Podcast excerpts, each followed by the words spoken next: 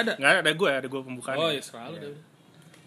Oke, balik lagi di podcast Kurasi yang nggak apa-apa ini Oh. tengah-tengah. Oh, Yang saat ini masih hilang, cuman nggak tahu nih kenapa hilang. Mungkin kena copyright violation, cuman lagi diurus. Kalau misalnya nggak ketemu lagi sih, dibikin baru lagi aja. Nah, di episode kali ini gue sendirian karena si Bobby masih dalam rangka mudik Lebaran. Selamat Hari Raya Idul Fitri buat kalian yang dengerin dan tapi gue sekarang ada bintang tamunya. Nah, bintang tamunya ini bintang tamunya ini sebenarnya orang yang udah sering disebut-sebut nih di beberapa episode sebelumnya gitu. Masa? Iya, gue sering gue sering nyebutin lo sih. Kalau sama Bobby lagi ngobrol dan Bobby juga sering sering nyebutin gitu. Jadi eh gue bareng sama abang gue yang di podcast podcast sebelumnya tuh selalu gue sebut sebagai salah satu ref mungkin eh, referensi paling besar lah ya yang yang kenalin gue musik pertama dan berbagai macam alat musik gitu. Eh, langsung aja nih mungkin perkenalan dulu kali bang lo siapa? Jangan gitu. Halo. Ya, gini aja. Gini aja, gini aja. Jadi di tengah-tengah kita nih. Halo. Ya. Gue Victor Fernandes. Ya, kurang kenceng suara lo. Halo, Iya. gue Victor Fernandes. Nah, Nah, jadi- thank you udah bisa bergabung di podcast lu, Ben. Iya, iya, iya. Jadi ini abang gue. Sebelumnya memang dia ternyata dia dia dengerin gitu. Dia pernah minta, "Ih, minta link podcast lo dong gitu. Terus gue kasih dan akhirnya akhirnya dia dengerin gitu dan ya memang lah kalau pertama kali gue denger musik juga termasuk gue nonton konser GNR yang di Tokyo yang gue bahas di episode keberapa gitu gue lupa waktu itu dikenalinnya sama dia sih gitu sama abang gue ini juga pokoknya banyak lah gue gue tahu berbagai macam musik Green Day gitu terus dan lain-lain. Even gue main gitar pertama itu eh, pakai gitarnya dia gitu. Terus gue tertarik main drum itu karena ngelihat dia main drum gitu. Jadi kayak my biggest influence in music gitu dan dan kebetulan abang gue waktu itu ngobrol bahwa ada yang mau direspon lah atau dikomentarin lah ya mungkin dari episode waktu kita ngebahas band indie sama si Cesar itu gitu. Jadi ya udah gue pikir udahlah daripada kita ngobrol-ngobrol gitu sekalian aja di ngobrol di podcast sini aja gitu supaya ngasih pandangan baru dari dari orang yang udah lebih lama tahu dunia musik daripada gue gitu aja sih. Maaf, lu. Ya, Iya, iya, iya, iya. kurang iya, lebih kan iya, seperti itu bang. Iya, iya, iya. Gitu. Gimana, Nah, gimana, gimana? Jadi sebenarnya apa yang apa yang lu mau mau mau sampaikan sih atau apa yang opini apa yang mau lu sampaikan terhadap eh, edisi indie kami waktu itu gitu. Oh, iya, iya. iya. Enggak, gue gue juga termasuk gue juga termasuk baru denger podcast baru banget lah. Baru denger podcast terus gue gue lihat-lihat lu punya gue minta linknya. Ada beberapa yang menurut gue kagak menarik lah. Kurang lah. Cuman ada satu yang bikin gue menarik ketika lu bintang tamu sama Cesar ya Iya iya. bicara musik indie. Nah, nah gue bilang wah asik juga nih. Tuh gue dengerin tuh sampai habis tuh. Hmm. Hmm, ya akhirnya di situ ketahuan lah bahwa lu sama Bobby ya pemilik podcast yang kagak ada pengetahuannya lah intinya. Bukan bukan gak ada gua, gua, gua si Cesar. nggak disclaimer dulu bukan nggak ada oh iya nggak ada pengetahuan terhadap musik baru. Iya iya Ya, iya iya tapi iya pengetahuan musik kami berhenti di tahun Iya iya tertentu, iya iya iya. gitu. Benar benar benar benar benar benar Iya, Itu itu itu itu itu kata-kata yang pas. Kalau si Cesar kalau gue lihat dia up to date dia. iya dia up to date Nah, gue sih soal itu gue nggak masalahin. Gue cuman abis itu gue sambil makan nasi goreng Aceh tuh gue tuh. Gue kepikiran untuk merespon gini. Masih relevan gak sih istilah indie dari eh, istilah musik indie zaman sekarang gitu? yeah that's interesting question sih Iya kan? sebenarnya ya, Masih benar-benar. relevan gak sih istilah indie gitu? Karena da karena menurut pers point of view gue semua band, semua band ketika baru mulai semua juga indie Mhm. gitu. Nggak, kenapa lu bisa berstatement gitu sebenarnya Ya karena nanti itu kan itu akan menentukan eh, itu akan menentukan eh, makna indie sendiri dari sudut pandang lo gitu ketika lo bilang gitu, gitu. ya gini. Gua dulu pernah punya band. Siapa sih anak Who's muda? ya. Iya, siapa sih anak muda yang gak punya Iya, band? Iya. Tapi band gue zaman SMA itu band-bandan lah. Nah, terus terus gue sempet punya, gue sempet ikut band namanya Naza. Lu bisa lihat itu di YouTube. isinya cuma tiga Facebooknya ada orang. tuh ya? Facebooknya juga ada Dan band keren itu sebenarnya gue pernah ngeliat juga tuh. iya lu bisa lihat lu cari aja di YouTube Naza Band judulnya tenang tenang saja lu cari di YouTube tuh ada kita manggung posisi gue di situ sih jelas sebagai fotografer band jadi gue nggak megang alat musik gue megang fotografer karena band ini udah keren isinya tiga orang Alma Itu yang pernah manggung di ini ya bang ya, acara tinju ya. ah Iya. eh, itu band yang pernah manggung di acara Ring Tinju TVRI. Jadi di antara sela-sela eh, satu pertandingan tinju ke pertandingan tinju yang lain, itu ada band manggung tuh. Band kami itulah. Lu dibayar bayar nggak sih tuh? Dibayar nggak sih? Waktu itu. Dibayar kayaknya. Cuman berapa gue nggak tahu. Karena saat itu kita yang kalau gue Hmm. saat itu kita manggung sampai jam 2 pagi. Iya kan? Itu ring tinjunya malam mulainya malam kalau nggak salah. Iya malam. di situ gue baru tahu ternyata petinju tuh kurui-kurui kecil-kecil gue bilang anjing. Ini kalau dia pakai baju sama celana jeans kayak mas Mustang gue ajakin berantem juga berani gue cuman begitu di ring tinju buset. Iya, iya, itu kalau nggak salah ring tinju TVRI mulainya malam tuh. Selesai tuh kurang lebih sekitar jam 1 atau jam 2 lah habis itu kita nongkrong makan makan makan makan. Sampai jam 4 setengah lima gue pulang. Jam 7 gue ke bandara karena gue ke Lombok malam eh, pagi itu gitu. Itu kayaknya gue denger dibayar karena besoknya anak-anak makan-makan lagi gue nggak ikut gitu. Kayaknya gitu yang gue denger.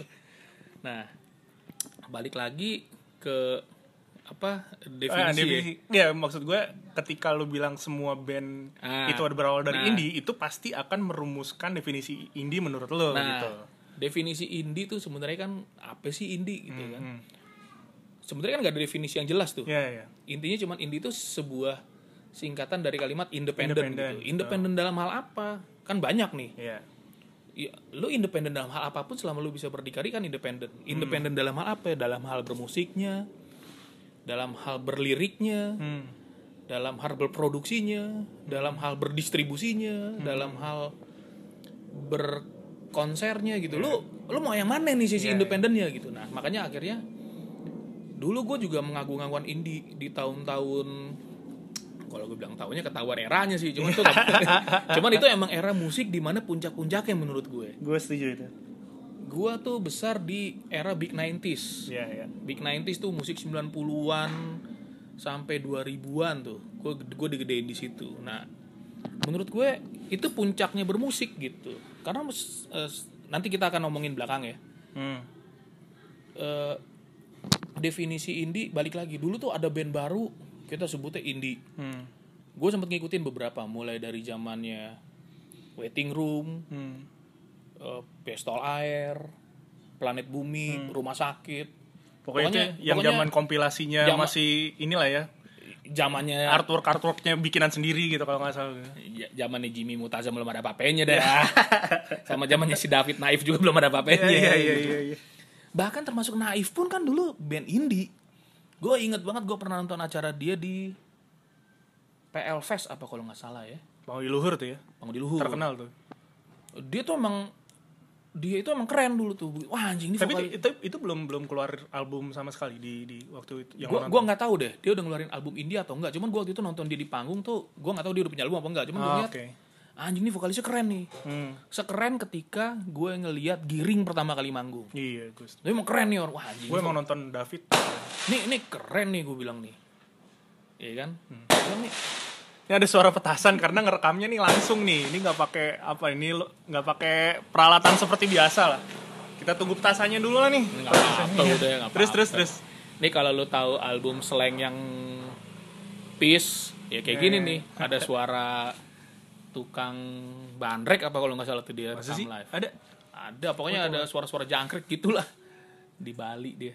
Terus terus terus balik ke naif tadi. Naif. Nah. Begitu gue lihat, ah, anjing ini band keren banget nih.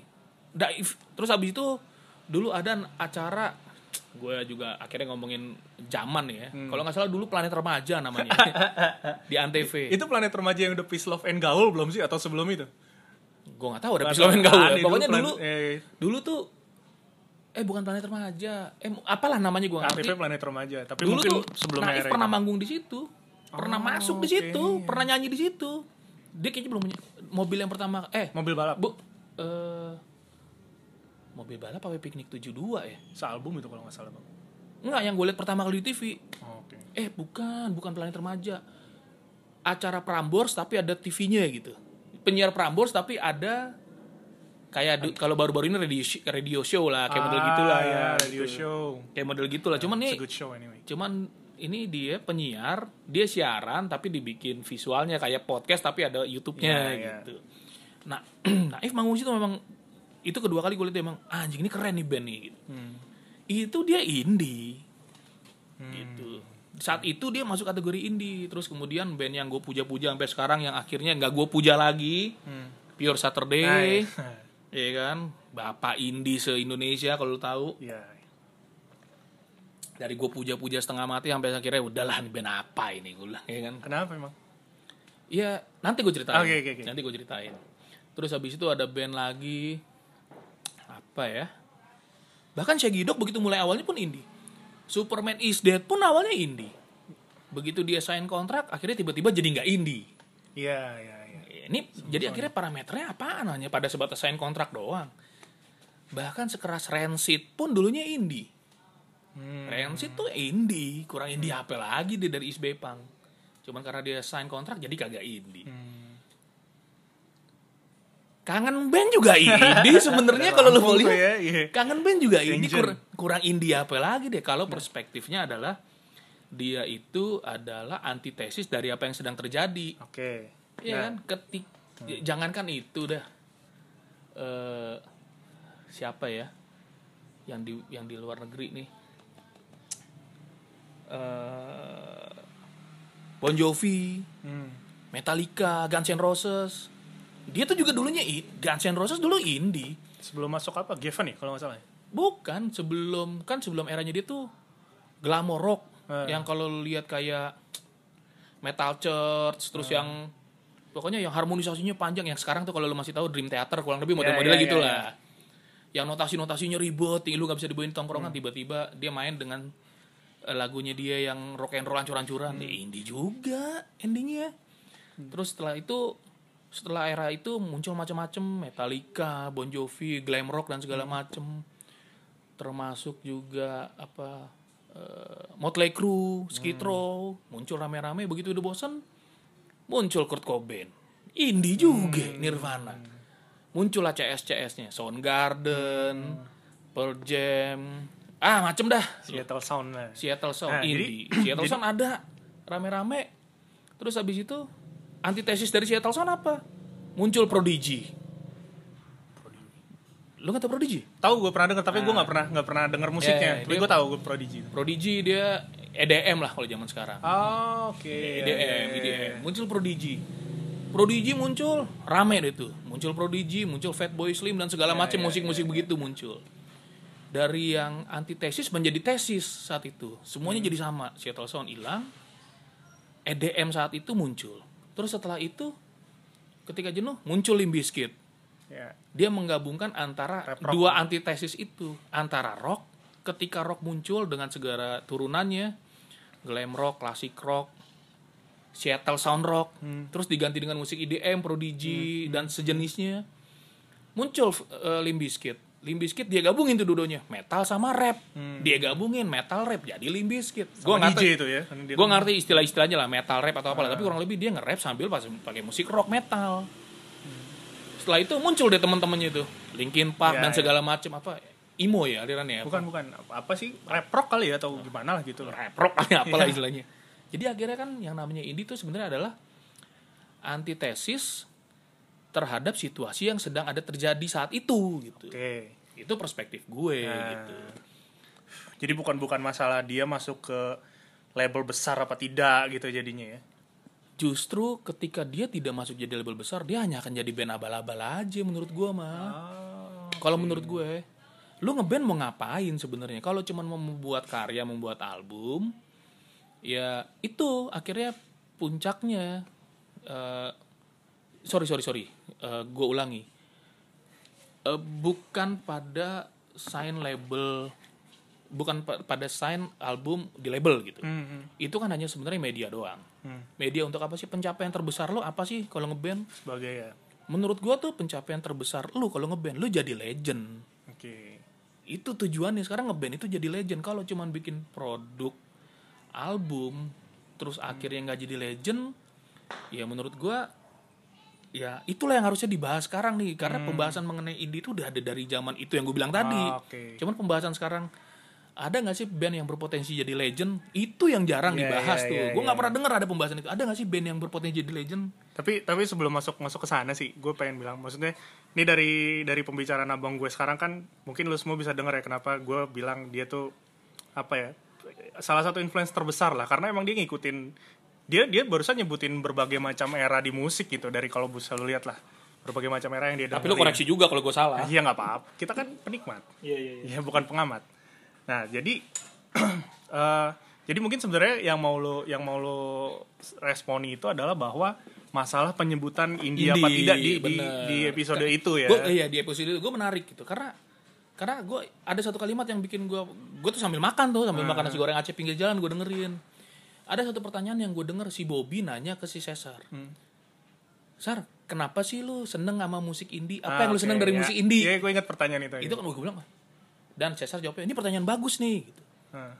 Ya, kalau nggak salah gitu ya Iya, iya. gue juga denger oh ini pertanyaan ini boleh juga nih apa sih jawaban Cesar gitu. dia bilang iya saat itu gue bosen dengan apa yang ada di TV gitu Oh, Oke. sampai lu bilang ada yang namanya band Asbak Iya, terus muncullah Wetsus and the Couple Company dengan beberapa band-band baru yang disebut Cesar yang memang gua inilah gue cukup appreciate lah dengan bagaimana dia merespon musik yang ada sekarang karena gue juga nggak terlalu mengikuti gitu si Cesar bilang gitu kan adalah gue bosen denger apa yang ada di TV terus gue liat nih band-band baru bagus-bagus akhirnya kesimpulan gue kan sama nih dia antitesis dari apa yang sedang ada terjadi sekarang Ya, gitu. ya, ya. itulah definisinya sebenarnya Hmm, oke. Nah, lu bayangkan ketika misalnya contoh, gue nggak pernah denger White Shoes and the Company, gue nggak pernah denger. Band-band terbaru yang gue ikuti ya itu tadi. gue sempat ngikutin Float. Gue pikir nih band bakal jadi the next big thing, tapi ternyata agak jadi apa-apa juga.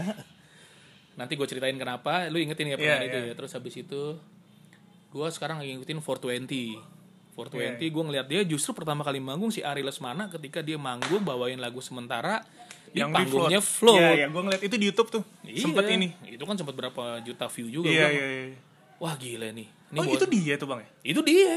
Abis itu kan dia ada keluar dia main kalau lu pernah lihat di hutan kalau nggak salah. Di hutan dia Iya, berdua sama berdua, temennya. yang gitu. depannya pakai teh asap-asap gitu. Betul, itu. Iya, Oh, itu. itu dia. Gue punya feeling nih Oke. band bakal bagus. Cuma sekali lagi, gue punya research gue sendiri yang sebenarnya jelas tidak bisa dibuktikan kebenarannya gitu. Yang belum bisa dibuktikan kebenaran adalah penyebutan ini tuh udah gak relevan menurut gue.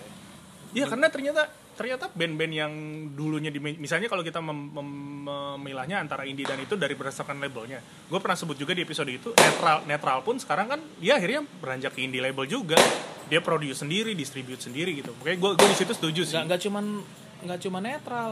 Lo lupa. Slang dari dulu udah produksi sendiri dengan Pulau Biru iya Production. benar gitu. benar benar ya.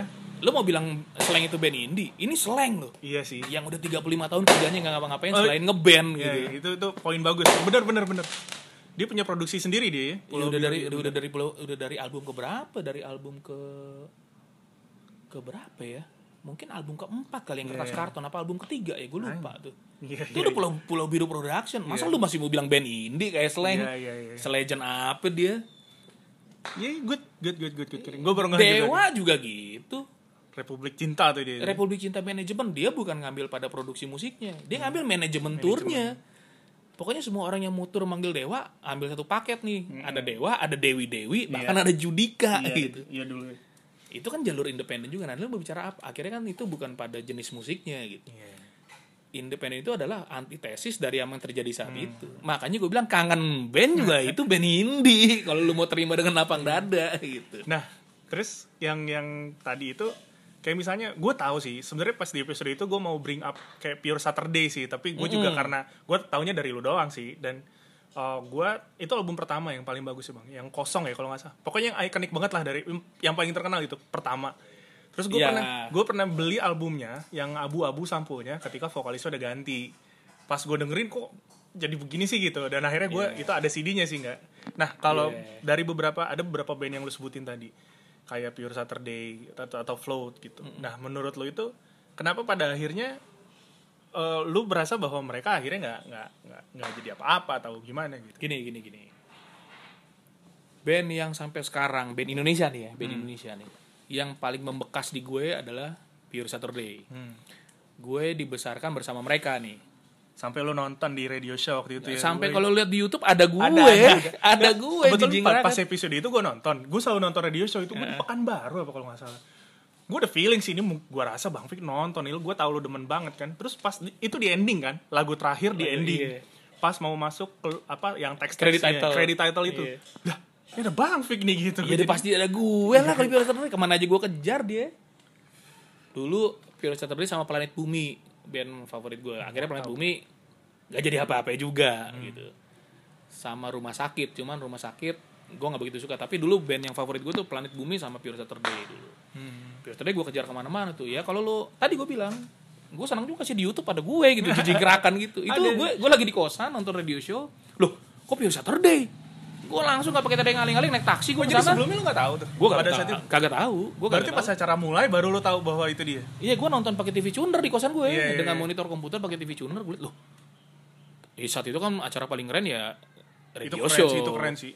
Terus gue dua kali nonton live radio show. Satu lagi Eh, apa? Naif Oh, oke band favorit gue satu lagi Naif Naif taman Naif saat itu udah bukan udah di, pindah ya bukan di Lako Devin ya bu- udah bukan di Lako Devin dia udah di pindah dia dia memang Iya, pindah kuningan, venue. kuningan apalah kalau nggak salah lah. Iya, Kar- iya. Karena panggungnya lebih gede, jadi panggung konser musik. Gue masih live nonton, masih Anto. Itu masuk TV juga tuh, cuman gue kecil aja di situ karena kameranya tinggi. Nah, balik ke Pure Saturday, gue dulu demen gitu. Gue demen band dengan eh, dua gitar, tapi dua-duanya maininnya beda. Tuh gue demen tuh. Hmm. Konsep band yang kayak begitu, makanya gue demen eh, Pure Saturday, terus Gin Blossom, Blossom gue tahu. terus the wall uh, wallflowers. Tuh gue demen yang begitu begitu tuh. Jadi dia dua gitar tapi dua-duanya mainnya beda aja gitu.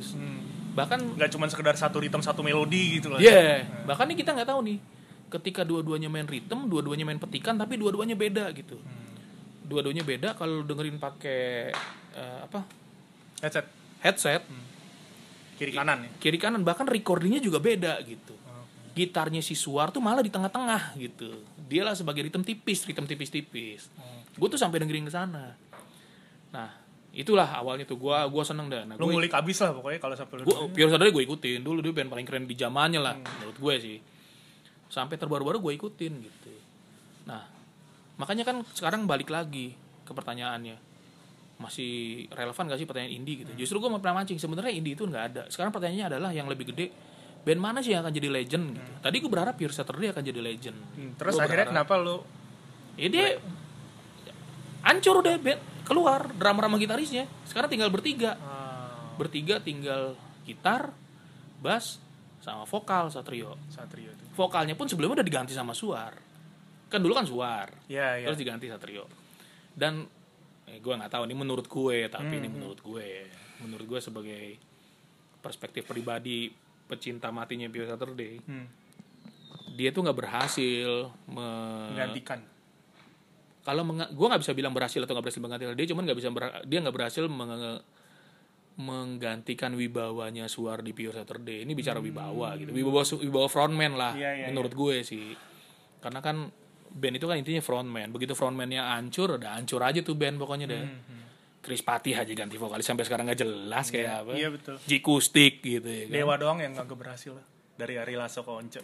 Dani. Iya iya. Dani kalau nggak ngomongin politik udah lah. Iya iya iya. Itu juga mau mau ngomongin banyak tuh. Gue lagi banyak dengerin eh, YouTube YouTube musik gitu ya wawancara. Banyak hal-hal yang emang tuh Dani emang hebat gitu. Gitu contohnya ketika lu udah nonton udah denger belum wawancaranya Vega Antares sama Soleh Solihun? Belum. Itu baru ya? Soleh Solihun terakhir gue lihat sama si ini. Siapa sih? Sandi Kanester lah. Sandi Kanester. Setelah Sandi Kanester tuh oh itu sama Antares tuh? setelah Sandi Kanester sama Antares. Sebenarnya Oh, tuh syutingnya di hari ya. sama itu Sandi Kanester yang Sabtu Minggu itu. Iya iya benar. Ya apa itu si cemen sih kalau dia. Sandi Kanester apa itu? Tapi kalau Vega Antares anak kolong Iya, tapi iya. tentoro. Iya, iya, iya. cuman maksudnya gini dia pernah ngomong gini. Dani itu nggak pernah nge-save file lagu format MP3 jadi? Formatnya WAV kenapa tuh? Gue gue juga nggak tahu sih format WAV tuh format apa gitu ya. Ya memang mah format sound juga. Nah, dia ada bilang banyak. lebih jelas sound- soundnya gitu. Wow lebih cool. lebih mentah gitu Hmm. lebih lebih kedengeran gue juga baru denger oh ada ya? WAV tuh apa ya? WAV tuh kayaknya kapasitasnya lebih gede mungkin daripada MP3 ya. Hmm. makanya dia bisa denger lebih detail cuman bukan itu yang menarik yang menarik adalah ketika si Vega Antares ngomong gini gue pernah ngasih lagu nih ke Dani ini dan lagu-lagunya nih kalau kita kan kita folder berdasarkan nama artis Hmm. A B C D itu nama artis. Kalau Dani enggak, dia berdasarkan tahun.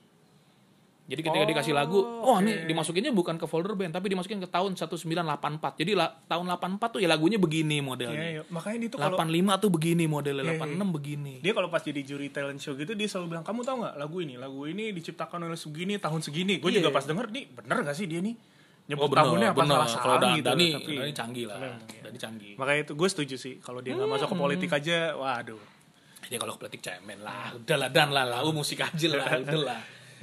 gitu. Nah, itu gue ngeliat. Nah, makanya balik lagi nih ke root kita pertanyaannya adalah se- menurut gue sih udah nggak relevan lah zaman sekarang lu sebut eh, indie atau enggak indie gitu. Kalau hanya parameternya sign di label atau produksi sendiri. Karena Superman is Dead pun ya awalnya juga band antitesis dari apa yang ada gitu. Punk rock baru. Ya itu seperti gue bilang, kangen band pun juga tuh antitesis dari yang ada. Ketika band-band yang sejenis eh, The Adams, Iya. terus Upstairs, terus eh, Good Night elektrik elektrik dan sebagainya tiba-tiba dia muncul ST12 muncul. Dia kan antitesis dari yang ada. Kalau itu teori mengenai independen ketika band Melayu muncul ya si Bobby bilang kok bosen ya main-main di TV begitu ini muncul bagus ya itu kan berarti kan antitesis dari yang ada. Nah menurut gua semua band itu antitesis dari yang ada awalnya nah balik lagi bahwa sebenarnya musik itu kan pengulangan. Seperti tadi gue bilang nih ketika ada metal ada rap masuk ke Limp Bizkit metal rap gitu kan. Rap metal atau rap rock atau apalah istilahnya. Ketika wawancara Soleh Solihun dengan Vega Antares dibilang kalau soal harmonisasi nggak akan lari ke mana-mana. Karena tangga nada segitu doang. Hmm. ya kan? Tangga nada segitu doang. Jadi lu kulak kulik kulak kulik pasti ada beberapa bar yang mirip. Kayak gue lagi denger nih sekarang nih eh, video apa YouTube-nya Ari Lasso sama Andra. Yang cover ya bukan yang bawain lagu-lagu dia sendiri. Iya nggak maksud gue dia mau itu YouTube-nya Andra berarti? YouTube-nya Andra sama Ari Lasso. Dia Iya. nyanyiin beberapa lagu. Satu dua lagu diposting di punyanya Ari Lasso. Oh gitu. Satu dua lagu di postingnya Andra. Dia nongkrong bareng kayak gini nongkrong. Iya, iya. cuman mungkin dia bagi-bagi kali. Bagi-bagi lah ya statistik YouTube kan nggak boleh diambil sendirian. Yaudah lu ambil dua gua ambil dua posting Hmm. masing-masing gitu. Ada lagu yang sebenarnya eh, apa ya? Aku apalah gue lupa judulnya tapi kan kalau kita denger itu cuman kayak I studied a joke kuncinya sama Iya. udah ya Dani lah lu tau lah lagu-lagunya lah kan sama kayak lagu yang terkenal aku cinta kau dan dia kan juga gitu Iya. itu dari Hancur hatiku mengenang. Itu kan begitu kita cari YouTube. Lu awalnya gimana sih inspirasinya? Itu lagu lama, lagu yang Hatiku hancur mengenang di kau. Cuma dibalik sama dia. Hancur hatiku mengenang di. gitu. Iya, makanya gitu-gitu aja doi mah. hmm. Hatiku hancur mengenang di kau. Berkeping-keping jadinya. Na na na na na na na. na. Itu kayaknya lagu-lagu orang tua kita dulu lah. Iya, iya, iya. Cuman sama dia balik. Hancur hatiku. Ya Dani dah. jenius ya Ya jenius lah jenius di musik lah Jenius lah dia. Dia salut lah gue juga sama dia. Nah makanya dari situ gue tertarik untuk berkomentar bahwa dari pertanyaan Bobby, lu kenapa sih seneng musik-musik indie? Ya itu jawabannya bahwa sebenarnya indie itu nggak ada. Aliran Ya, itu nggak ada. Yang ada kalimatnya band-band baru apa sih yang akan jadi the next big thing Nah, gitu. buat lo sendiri nih, apa menurut siapa menurut lo band yang yang akan jadi the next big thing lah, gitu? Karena pun buat gue sih kayak band Indonesia sekarang rata-rata yang gue denger itu yang disebutin Cesar dan itu masih baru-baru lah menurut gue mungkin itu baru 2-3 tahun terakhir ini. eh kalau lu tanya siapa yang jadi next big thing, gue juga nggak tahu. Pengetahuan musik gue, gue terus terang gue sekarang udah nggak ngikutin band mana pun gitu, kecuali Naif ya. Gue nggak ngikutin, ngikutin dalam artian bahwa gue ikutin fanpage fanpage resminya dia, gue tahu aktivitas dia konser-konser di mana, ngapain aja, bahkan sampai instastorynya gue tahu, walaupun gue nggak nonton langsung gitu ya. Oh terakhir gue nonton dia di festival Big 90s tuh, keren emang dia. Kalau lu tanya band baru apa yang akan jadi next big thing, Atau nggak harus baru sih, yang Eh menurut pokoknya gua. band yang akan jadi next big thing menurut gue sih gue nggak tahu gitu. Nggak, karena kalau next big thing berarti dia harus baru dulu dong, Iya. Iya kan? Ya, Eksis- nggak- eksistensinya mungkin kalau pertanyaan lu rubah seperti apa yang kegelisahan gue, band apa sih yang akan jadi Ah, legend iya, gitu. gitu. Yang Itu akan jadi mungkin- legend lah gitu. Nah, itu juga butuh pertanyaan baru tuh. Dulu gue mikir gini, band baru yang akan jadi next big thing gue tuh dulu, dulu sangat menjagokan Geisha gue tuh Hmm. gue tuh idola banget sama dia dulu tuh idola banget gue pertama kali Itu nonton- rumahnya Momo di belakang kosan gue tuh waktu di Pekanbaru. Dia cuma sekarang dia jadi jadi istri orang kaya dia udah rumah gede banget bray Iya. gue bingung gimana ngepelnya itu Anak silop juga ya ternyata. Momo. nggak ngerti gue Iya. Terus terus dulu gue ini fan berat bagus-bagus sih dia. Eh bukan buat gue band yang bagus adalah apa yang gue denger di kaset sama yang di panggung tuh sama suaranya Hmm. yang itu nggak banyak yang sekarang yang seingetan gue tuh nggak banyak gitu Hmm. terutama kalau dia main nada-nada tinggi atau sound-sound susah sound-sound Iya. minor Jimmy aja kadang-kadang di panggung ngaco-ngaco Dia multazam ya. Jimmy lah uji angkatan gue tuh kan dia pernah tuh dulu manggung di mana dulu ya dan ini pernah ditulis oleh juga tuh gue tahu tuh yang lagu apa Matraman ya Iya, Matraman. Ya, pokoknya dia salah satunya gitu aku di. Matraman kau di Entoto tuh Jimmy tuh kelakuannya tuh Iya. Udah gokil dia udah. Dia dia doang ya. Lagu dia terserah deh Bebas, bebas deh, kalau dia mah. freedom udah. Nah itu maksud gue the next big thing. Dulu gue menjagokan Pure Saturday. Dia bubar.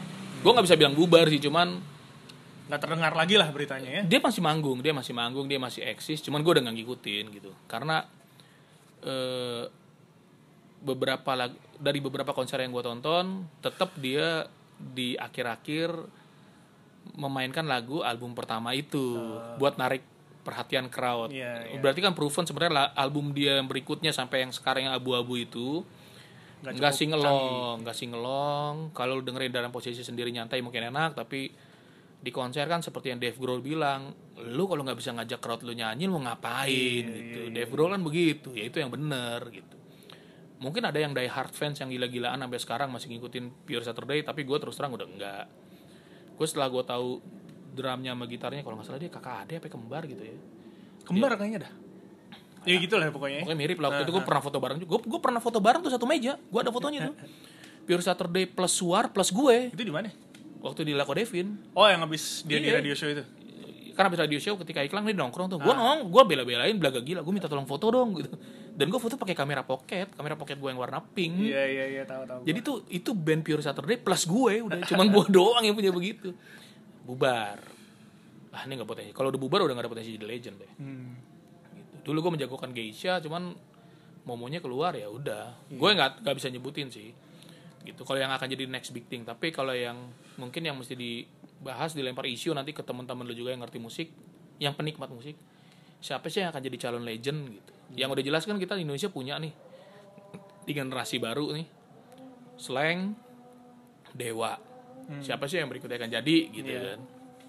Selain Gigi ya, Gigi juga eksistensinya keren juga tuh. Iya, kalau gigi masih sih. iya, gue pernah waktu itu ke studio Abbey Road di Iya, London. iya, di London. Iya, gue pernah ke studio Abbey Road tuh.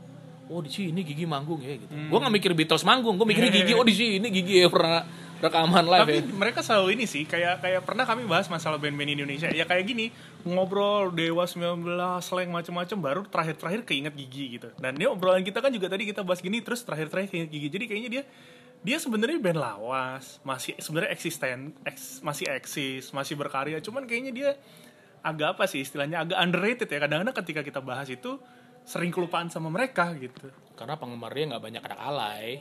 Ah, oke. Ya, iya, masuk, masuk, masuk. Dan nggak- juga kayaknya kelakuan personilnya juga biasa-biasa Iya, aja moderat gitu. ya. aja, Iya. moderat gitu. Itu band keren, jadi memang Iya, padahal mereka keren ya. keren, band keren, band keren. Basisnya. gitu. Band kerennya gini, dia gonta-ganti personil tapi bisa tetap eksis. Hmm. dan kualitas musiknya nggak turun gitu. Cuma emang fanbase dia nggak banyak anak alay. Lu kalau mau jadi legend anak alay lu banyakin tuh. Kayak slang kan gue inget banget dulu waktu zaman tawuran. Lu mau anak mana pun, mau ST mana pun, gue anak slang, anak slang, pis. Iya. Apaan sih? Tapi tetap jadi pis, lu kagak digebukin. Bener lu kagak digebukin, kagak ditotok. Pokoknya atas nama slang lah tuh ya. Di Liga Inggris aja ada Ah, bendera iya, slang gua- gua tahu, gimana Itu lu? kacau banget. Manchester United sama Swansea ada bendera slang. Itu gokil sih memang. Jangan kan itu konser apa ya terakhir ya? Konser apa ya? Gue ngeliat di videonya di instastorynya Gofar Hilman tuh. Hmm. Konser indoor Luar negeri tapi. Enggak, enggak. Acara sebuah company gitu, sebuah perusahaan. Perusahaan asuransi, dah asuransi gede. Hmm. bikin band kalau nggak salah Kahita apa salah satu bintang tamunya kan Hmm. ada aja gitu tuh pegawai asuransinya naik ke meja bawa bendera slang lu ngapain gue bilang sih nah itu gigi kurangnya kayaknya supporternya nggak ada yang Iya, alay ada gitu gitu. kayaknya Dewa juga well gitu sih. gitu ya. ya ya ya rock Iya, and roll juga, rock iya. and roll slang kan emang gitu gokil doi Iya, iya. Gitu sih menurut gua sih. Menarik sih, menarik obrolannya. Maksud gua itu band manisnya akan jadi legend Hmm. gitu. Menurut lu mana? Gue nggak bisa bilang juga sih bang sebenarnya. Mungkin menurut gue menurut gue gue nggak tahu. Naif itu udah sampai level legend belum apa sekarang gitu? Bisa dia. Ya kan? Karena dia juga personilnya itu itu aja. Dan kalau gue baca dari wawancaranya juga mungkin pertanyaan yang mesti di menarik adalah kriteria apa sih? Nah itu juga bisa, jadi itu itu mesti kita definisikan dulu gitu. Cuma menurut gue salah satu yang paling dekat itu naif kali ya dari sisi eksistensi mereka masih berkarya juga gitu ya kita berharap Ya kita kalau gue pribadi punya beberapa kandidat. Kalau gue pribadi, menurut gue adalah apa sih definisi orang bisa jadi legend? Yang pertama adalah jiwa dan raga lu untuk musik lu, hmm, gitu. Soul lu untuk musik lu. Dulu gue punya temen yaitu almarhum Rio Valatan, vokalis bandnya Naza, vokalis gitaris. Kalau emang jiwa raga lu seluruh hidup lu untuk musik, gue yakin lu pasti akan jadi legend udah. Lu nggak mikirin jualan kaos dulu dah. Iya iya iya lu iya. kagak mikirin apa dulu deh gitu. Memang sih sebenarnya lu bisa begitu kalau lu udah punya mencapai financial freedom. Nah, toh juga nggak bisa dipungkiri sekarang kan slang punya slang store. Dari Iya, jualan iya. dari jualan kopi sampai jualan ada topi iya selain kopi tuh gue lihat jualan banyak kopi. udah ya. Bisnis turunan lah itu ya derivatif. bahkan dia brand ambassador Shopee oh iya benar benar benar cuman gue juga sekali lagi nonton di Soli Solihun ini slang mau ngapain sih si kakak ngomong gini pokoknya kalau lu lihat slang udah mulai aneh-aneh Hmm. ikut Shopee lah ikut apa itu kita sebenarnya lagi nyari duit kita mau bikin sesuatu yang besar Hmm. Tuh. Gitu Iya, tuh. iya, iya. Kalau gue, oh iya boleh juga nih. Ini apa sih si slang nih? Iya, Sampai iya, ke Shopee segala dan segala macam. Gue nggak nggak ngomongin brand Shopee-nya, cuma maksud gue, ini ini ngapain sih kelakuan dia begitu? Iya, Nah, iya, ternyata iya. terjawab sudah si kakak bilang. Pokoknya kalau kita begitu aneh-aneh begitu, intinya kita cuma nyari duit. Kita mau produksi sesuatu yang besar menurut Oh, dia. menarik ditunggu sih. Iya. Gue nonton itu tapi belum sampai selesai. Makanya akhirnya pencapaiannya financial freedom. Hmm. Termasuk David Naif kan dia punya Union Well juga. Punya nih, gitu, yang well. Definisinya kalau menurut gua itu tadi yang pertama jiwa raga lu untuk musik deh. Lu jangan tiba-tiba pemain musik akhirnya main sinetron. Hmm. Tiba-tiba lu terkenalnya pacaran sana sini. Hmm. Pokoknya lu berkarya aja tiap tahun lu bikin musik. Nah, nggak banyak bandnya. Terus kalau bisa nggak gonta-ganti personil. Iya. Nah itu maksud gue sih Hmm. di si Naif sendiri kan memang personilnya itu aja kan gitu kan. Nggak gonta-ganti personil. Kriteria yang kedua berarti kriteria pertama tadi ini ya jiwa raga untuk musik ya. Jiwa raga untuk musik berarti harus digandengin dengan financial freedom. Hmm. financial kalau lu udah financial freedom lu bisa itu mau ngapain aja. Nggak cuma musik gitu. Hmm. yang kedua nggak gonta-ganti personil. Yang ketiga dan menurut gue yang terutama lagu lu banyak diingat sama fans lu. Lu punya bikin album B30 kalau lu tiap nyanyi ini lagu yang mana ya? Lu apaan juga? Menurut gue sih. Dan nggak banyak band yang sekarang bisa begitu. Tadinya kalau tadi gue selain Naif sebelumnya gue berpikir Niji kayaknya bisa nih mengingat dia tuh punya warna sendiri cuman giringnya nyalek keluar ganti vokalis udah agak berat juga kalau ganti vokalis Enggak, gue dari awal enggak. Enggak, dari awal gue ngeliat Niji. Gue ngeliat Niji tuh dari awal nggak akan bisa panjang. Pertama eh, ini range vokal dia di kaset ketinggian. oh oke Lo pasti manggung di, Iya, lo iya, pasti iya, kalau iya. manggung nggak bakal sanggup lo 10 Dia lagu jadi iya, begitu iya, lo. bener, bener, bener. Dia biasa ngambil bawahnya tuh kalau Iya, gue ngeliat ah, sama kayak Bon Jovi era-era sekarang deh kalau kita nonton apa? Terakhir gue nonton live. Iya, yang kita nonton live iya, konser. bener. Kok dia nariknya nada-nada bawah? Iya, sampai gak kedengeran. Itu lagu lagu kalau nggak salah sih Bon Jovi-nya itu lagu kedua apa ketiga ya, udah habis banget suaranya itu dia. Ya gitu dah. Hmm. Dan itu gak cuma Bon Jovi loh. Eric Martin dari Mr. Big juga begitu sekarang. Dia narik nada bawahnya. Makanya begitu si Niji tanpa mengecilkan ya gue kan namanya juga komentator pedes ya enak-enak gue aja ya Iya kan ngomongnya juga bebas lah. Counterpart boleh lah bebas Iya, lah. makanya begitu gue lihat nadanya ketinggian ada satu band yang terlupakan nih yang tadi kita omongin dan itu gue menjagokan dia akan menjadi legend sebenarnya dan gue termasuk ngikutin lo tau gak siapa Siapa? Sheila on Seven Oh iya benar benar benar sih. Oh iya benar benar benar. kita lupa sama dia. Gue sangkin gue tahu dia bakal jadi legend tau gak kenapa Kenapa tuh? ketika gue lagi di mall dekat rumah gue tuh mall belakang rumah gue gue lagi jalan eh mallnya itu pasang lagu dia Hmm. mbak-mbak penjual counter minyak wangi nyanyi semua kagak ada album dia yang kita nggak tahu Iya. Ada sih album terakhir kan dia kurang oh kurang sorry sebenarnya. sorry bukan album nggak ada lagu lagu hits dia yang kita nggak tahu Betul, kalau itu gue setuju. Kalau Lagu. album albumnya terakhir terakhir gue juga gak ngikutin. tapi kan tetap lagu kau harus bisa Ya, Eh, itu lu gue kan masih bisa nyanyi. tahu. Gue masih bisa nyanyi itu. minimal kalau dia bawain beberapa lagu lu nggak mungkin kagak tahu dah lagu populer Iya. dia dah. itu calon legend erosnya lo tahu kan kayak apa kan Iya. bangor juga di musik gue ngikutin mereka kalau gue sih gitu kayaknya sih eh yang bakal jadi legend nih mudah-mudahan jadi ya karena dulu gue menjagokan Keisha nggak Hmm. jadi dia bubar ganti vokalis bubar gue sempat menjagokan Noah Hmm. setelah Peter Pan bubar gue menjagokan Noah karena kan gue termasuk ngikutin dia juga tuh gue termasuk beli buku-bukunya si Ariel tuh Ya, ya, ya. Gua Gue juga beli itu bukunya. buku dia yang merah sama yang, Yang merah. buku yang hitam Yang hitam gue nggak.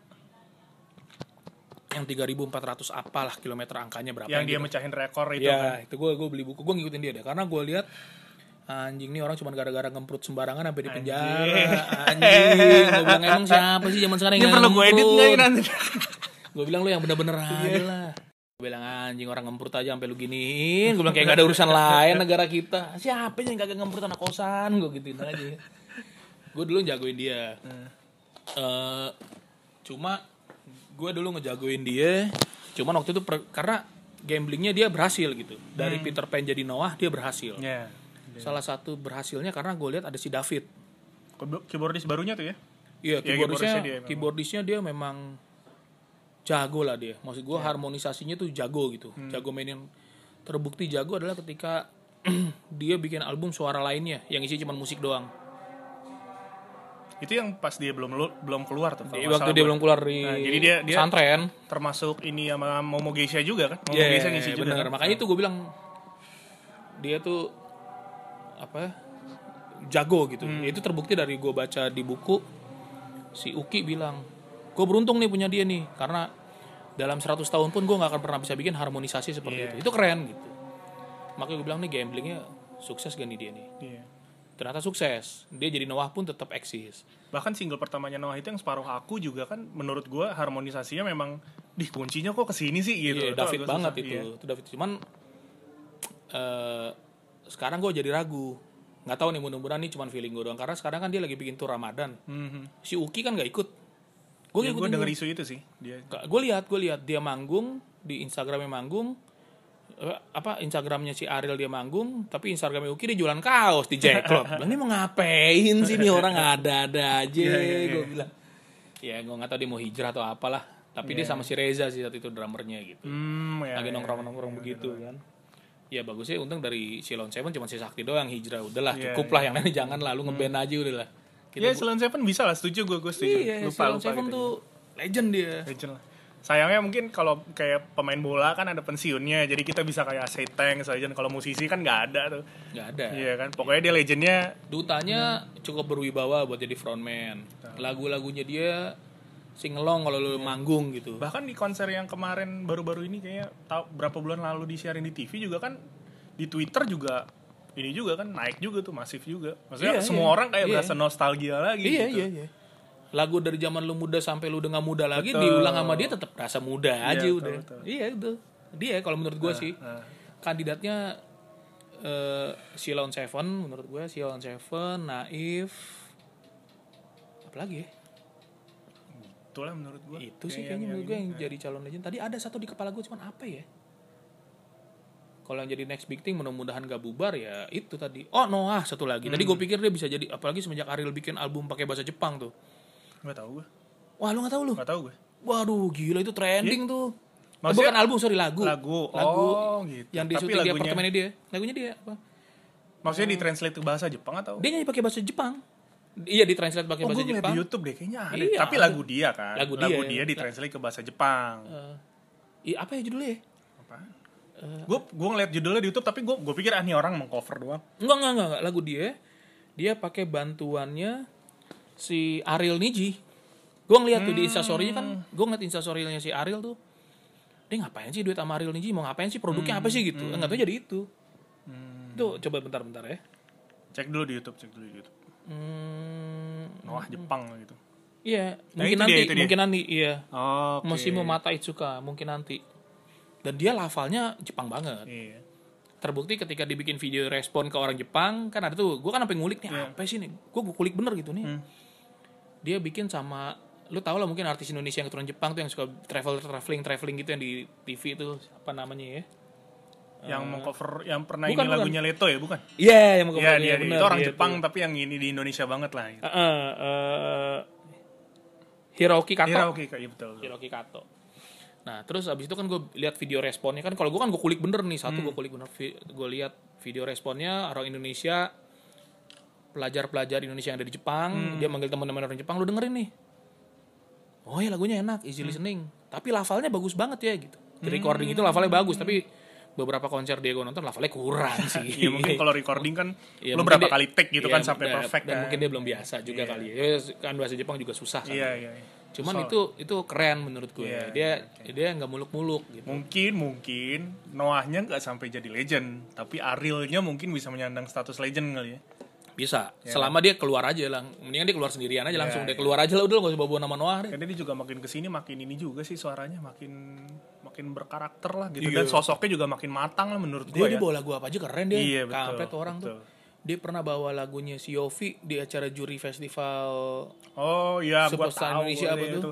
Itu yang di setiap acara dia disuruh nyanyi sendirian tuh. Mm-mm, itu keren itu cuma pakai mic yang ada di meja Iya, mic rapat betul, doang aja betul. keren itu dia bawain lagunya Yofi Nuno liriknya dibacain sama Rosa anjay lah keren nih orang nih keren dia Iya. itu maksud gue cuman kalau Noahnya gue agak ragu nih karena Hmm. sekarang si Ukinya kan kalau gue liat Instagramnya jualan kaos nih Iya, Yes, iya, ketika band lu lagi manggung lu jualan kaos nih ada apa sih Iya, ya, something strong tuh ya. Iya, Gimana? iya, Lu kan musisi kan gitu. Ih, lu kok jadi jualan Hmm. kaos band lu lagi pada manggung nih Iya. gue bilang cuman gue ber, gue ber si Uki itu adanya temen gue Oh gitu. iya adanya Iswari Blewer Tahu gue isinya eh, eh, siapa itu. nggak nih gue ceritain sedikit nih gue punya teman Kandung ada kandung. adik kandung gue Oh. punya teman sebangku zaman gue SMA kelas 3 namanya Iswah SMP. Iswah Yudi SMA Oh SMA terus. Iswah Yudi. Cuma nama anak-anak gue nggak tahu kenapa tiba-tiba panggilan dia jadi Blewer gitu. Gue nggak ngerti dah kenapa dah. Kenapa ini anak jadi Blewer? Anaknya ganteng orang khas orang Sunda lah. Iya iya. Khas orang Jawa Barat putih.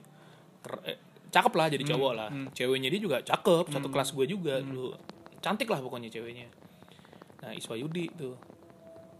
Iswadi, Iswayudi, Iswayudi ya kalau nggak salah. Dia lah itu pokoknya. Terus abis itu setelah gue lihat-lihat gue lihat-lihat dari beberapa kali Facebooknya si Blewer ini, kok ada Uki di acara lebaran keluarga lu gitu kan? Eh nggak taunya adek kandungnya. Oh iya. iya. Nah abangnya teman sebangku gue zaman SMA kelas 3 gue setahun sama dia gitu. Makanya kalau gue ketemu dia kerja di Bank Indonesia sekarang. Gue pengen banget ketemu dia. Ade lu band tenar, gue pengen foto sama ade lu lah. Gue gitu. Cuma sekarang lagi jualan kaos di Jacklot ya. Aduh, ya ya. Nah, itu. Jadi gue tadi menjagokan Noah, Sheila. Naif sama si Sheila sih kalau gue sekarang. Iya, iya. Tanpa ini ya, berarti eh, slang Dewa, Gigi udah Itu udah kira masuk, udah masuk udah lah masuk, dia, itu udah udah masuk, masuk itu lah. udah masuk. Lu bayangin aja, Bujana 52 tahun cuy. Iya, Vox. Gok. Arman Maulana juga lima. Iya. Gocap ada tuh itu ya. Enggak, Arman Maulana masih kepala 4 tapi Oh 4, gitu. 4, Empat 4 akhir ya? ujung, 4, Empat 4 ujung ujung. ya? Sebegitu. Gue pernah nonton dia di Soundrenalin di YouTube sih. Yang dia abis manggung di mana-mana terus dia manggung di Soundrenalin. Dulu, tar dulu, tar dulu. Capek nih orang tadi malam baru nyanyi gitu. Buset stamina lu boleh lah gitu. Gue ngikutin Arman juga, dia kan rajin fitness juga. Iya. Gusti Handy gue ikutin ya. Itulah band-band yang berkelas lah. Iya, iya. Gitu. Ya, gitulah. Menarik sih pembicaraan nih udah 50 menit juga sih. Mungkin lanjutin aja udah. ah, lanjutin. Dari mana udah habis topiknya? Ya itu. Kalau menurut gua jadi balik lagi eh, oh ya jangan lupa kalau lu buat referensi musik sih kalau lu membuka hati sama wawasan lu gitu bahwa hates itu lu ilangin dulu gitu rasa benci terhadap satu kultur musik tertentu lu hilangin dulu bahwa lu harus kasih respect ke Andika Kenjen Band Bambang oh Tampan. iya, iya, Babang Tampan ya. wawancara dia dengan Gofar Hilman dia lima album nggak main-main betul. lima album cuy Sampai dia bilang, ya oke sebelum lu ke situ tuh gue udah duluan gitu. Gue juga lima- iya juga ya. lima album dan dia konser ke mana-mana ST12 cari Hmm, sampai segitu kayanya lu harus betul. respect gitu ya itu makanya dan ketika gua nge gue nge ikut band di Naza itu walaupun gue jadi fotografer band ya Hmm. kita berprinsip gitu udahlah kita nggak ada hate nggak ada benci terhadap satu musik atau satu band lah gitu. Karena Mhm. semuanya akan bermulai dari idealisme band awal gitu. Ya itulah independensi itu itu di situ indie. Cuman masalahnya adalah lu beruntung atau tidak beruntung untuk menjadi besar gitu. Lu beruntung atau nggak beruntung. Nah keberuntungan itu banyak faktor. Lu mungkin beruntung bisa bikin kan begitu banyak band dengan lagu bagus tapi nggak gede-gede juga dulu Jingga zaman dulu banget tuh keren Iya iya iya. ya Itu yang kan? yang abang ade ya berdua ya. gua nggak tahu deh Jingga. Pokoknya dia cuma kayak satu terus ada keyboard aja kan. terus ada satu lagi ada dua dulu band yang gue pikir besar tapi akhirnya gagal juga kayaknya gue nggak boleh menjagokan band kali ya semua Hmm. yang gue jagokan tiba-tiba runtuh aja tuh Cherry Boomshell bukan? Enggak, bukan yang baru-baru tuh dulu Ray the Sky Ah iya tahu. Kayak Ray Ray the Sky. Sky yang waktu itu kita ke Gili Trawangan Iya, ngeliat tuh iya, Arya iya. Idol gue nyesel juga tuh nggak foto sama dia tuh. Arya udah meninggal Arya almarhum. udah meninggal kan. Gua, setelah gue inget itu dulu kan wah, itu Arai tuh. Iya. ngapain gue tau sama Arai lah? Gitu. Cuma ya teman dia meninggal gue nyesel juga gue terus yang kedua dulu ada band baru. Gue dengerin tuh satu album. Gue masih punya CD-nya tuh gue beli CD fisiknya. Buronan Mertua. Wah nggak denger gua. lu gak pernah denger? Wah itu band keren itu. Band keren itu band Indonesia keren metal itu. Nama bandnya Buronan Mertua. Gue bilang aja ini band apa nih? Gue beli kan. Keren skillful metal banget rock banget. Cuman nggak tahu itu deh. tadi mungkin nggak punya kesempatan untuk booming juga kali. Kayak kan Iya. tadi kan lu bilang sebelumnya mungkin dia punya lagu bagus cuman kesempatan dia untuk kickstartnya itu nggak ada gitu. ya itu kalau kita baca kalau gue nonton YouTube-nya si Andra sama si Ari Lasso kan memang dulu dia memang jiwa raganya untuk musik udah iya gitu. iya, bahwa gue dari Surabaya terbang ngegembel. Lu nonton deh yang Andra sama itu main akustikan itu keren. Dia mainin lagu-lagu yang nggak pernah dimainin sama Dewa. Hmm. yang dia mainin tuh Selatan Jakarta Cindy Satu Hati Cindy sama Selatan Jakarta tuh nggak pernah dimainin gitu dia sampai bilang bikin lagu ini dulu ya kita lagi dikontrakan bengang bengong bengang bengong gitu jadi maksud gue dia emang all out sama musik, kayak ceritanya gitu. Padi dulu loh ya kan Padi juga ceritanya bersakit-sakit banget kan dia untuk tembus gitu kan Padi gue ngikutin gue maksud gue ada sesuatu lah di band ini dengan CPU-nya itulah iya Iya, jadi gue gak ngikutin lah gitu. Tapi maksud gue all outnya sampai segitu. Hmm. Nah, If dulu juga manggung gitu. Gue ingat kalau nggak salah, dulu dia pernah wawancara eh, album apa ya? Album titik cer, eh, titik cerah atau apa ya nama albumnya lupa gue ya ya. ada lagu apa ya kalau yang ada aku rela titik cerah itu dia Ya mungkin itu. Pokoknya yang ditampilannya etis banget lah, yang Iya, syutingnya di iya. Gambir, eh di Gondang dia apa stasiun mana gitu. Yang ditanya, lu beli baju-baju gini di mana sih kok bisa etis banget? Ya di Poncol lah Senen gue bilang. Tempat gue beli baju nih gue bilang. Ceban tiga ya gitu maksud gue. Ya balik lagi akhirnya itu maksudnya kalau emang mau diwawancara kayaknya isu band mana yang akan jadi legend memang sih ini hmm. apa subjektif banget. Iya, Cuman kan variabelnya lebih bisa dibikin seragam dibanding kalau band indie mana yang bagus Iya, iya, gitu kan. Bahwa kalau gue bicara Shilon Seven, oh iya, lebih banyak yang sepakat dibanding kalau gue bicara 420. Siapa? Kan Iya, gitu kan. Indie dan banyak, apalagi kalau gue juga termasuk orang yang telat main Spotify gitu. Hmm. Telat banget malah. Setelah gue tahu ada uh, anggota gue bilang, ini aja nih bisa. Akhirnya lu ngerekam cuman home recording aja udah bisa naruh lagu di Spotify gitu. Ya kayak inilah ngerekam dari handphone taruh di ini masuk si podcast siapa tuh Spotify. yang wawancara? Danila Riyadi. Ya ya. Terus sebelumnya siapa yang wawancara sama Gofar Hilman ya? Gitu Jason Ranti.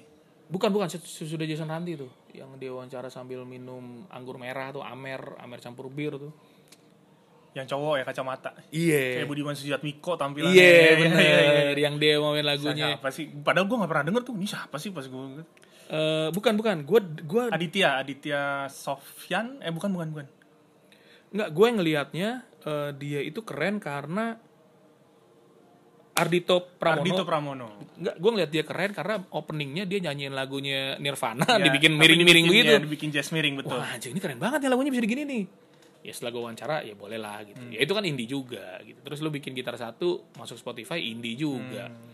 terlalu luas lah definisinya Berarti indie itu nggak ada definisinya. Indie definisinya adalah sebenarnya ya lu seneng-senengnya lu aja lu jadi indie juga. Band gue juga dulu Naza juga indie juga gitu. Gue inget banget si Rio tuh bikin lagu kemerdekaan 16 Agustus tahun 45. Yo. Kok 16 Agustus? Besoknya hari kemerdekaan kita. Iya, iya, Siap gue bilang lah.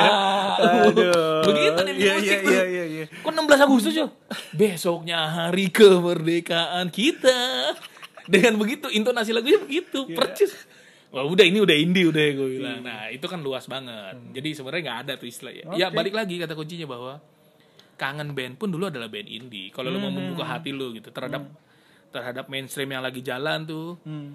Ketika ya itu The Adams dan geng-gengnya itu Hmm. mang- muncul, walaupun itu kan wawancara si Jimmy sama si Gofar yang bilang se- seolah-olah ada gerakan Iya, untuk menghentikan terstruktur untuk ya. menghentikan itu gitu ya sebenarnya menurut gue sih nggak tepat juga karena lu nggak akan bisa ngebendung musik gitu Iya. kecuali para label para distributor para marketing di TV sepakat satu suara satu suara udah yuk abis ini kita bikin lagu tradisional Gelombangnya ya. inilah iya gitu, bisa kita pasang ini kan gitu. nggak juga gitu juga gitu kan gue masih jualan ini masih laku masa gue ngikut lu? Ini kan produk. Nah, menurut gue nggak gitu. Menurut gue memang eranya diganti gitu. Sama seperti ketika eh, apa eh, Los Angeles Rock and Roll itu Beverly Hills Rock and Roll itu ada muncul Seattle Sound kan juga nggak bisa dibendung ya kan?